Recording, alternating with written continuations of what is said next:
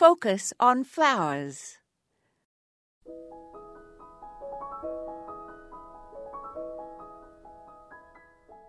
Soon it will be Thanksgiving, so if you are hosting, you need to be thinking about centerpieces.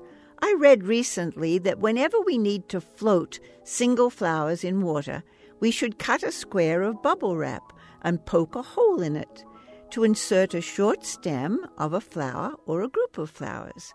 The flower heads then stay in place obediently on the surface of the bubble wrap, which floats on the water while the stems penetrate to the water below.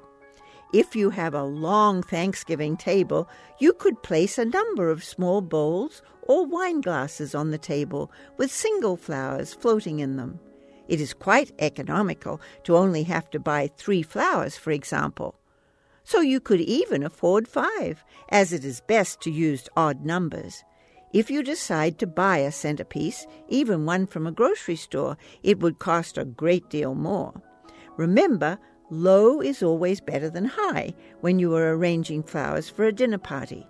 The guest's view of the folk on the other side of the table should never be obscured by a flower arrangement, no matter how beautiful the flowers may be.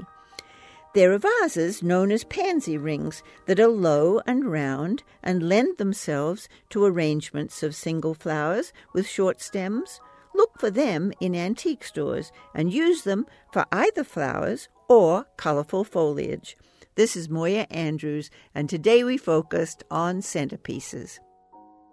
To subscribe to our free weekly podcast or listen to hundreds of archived episodes, visit us online at focusonflowers.org.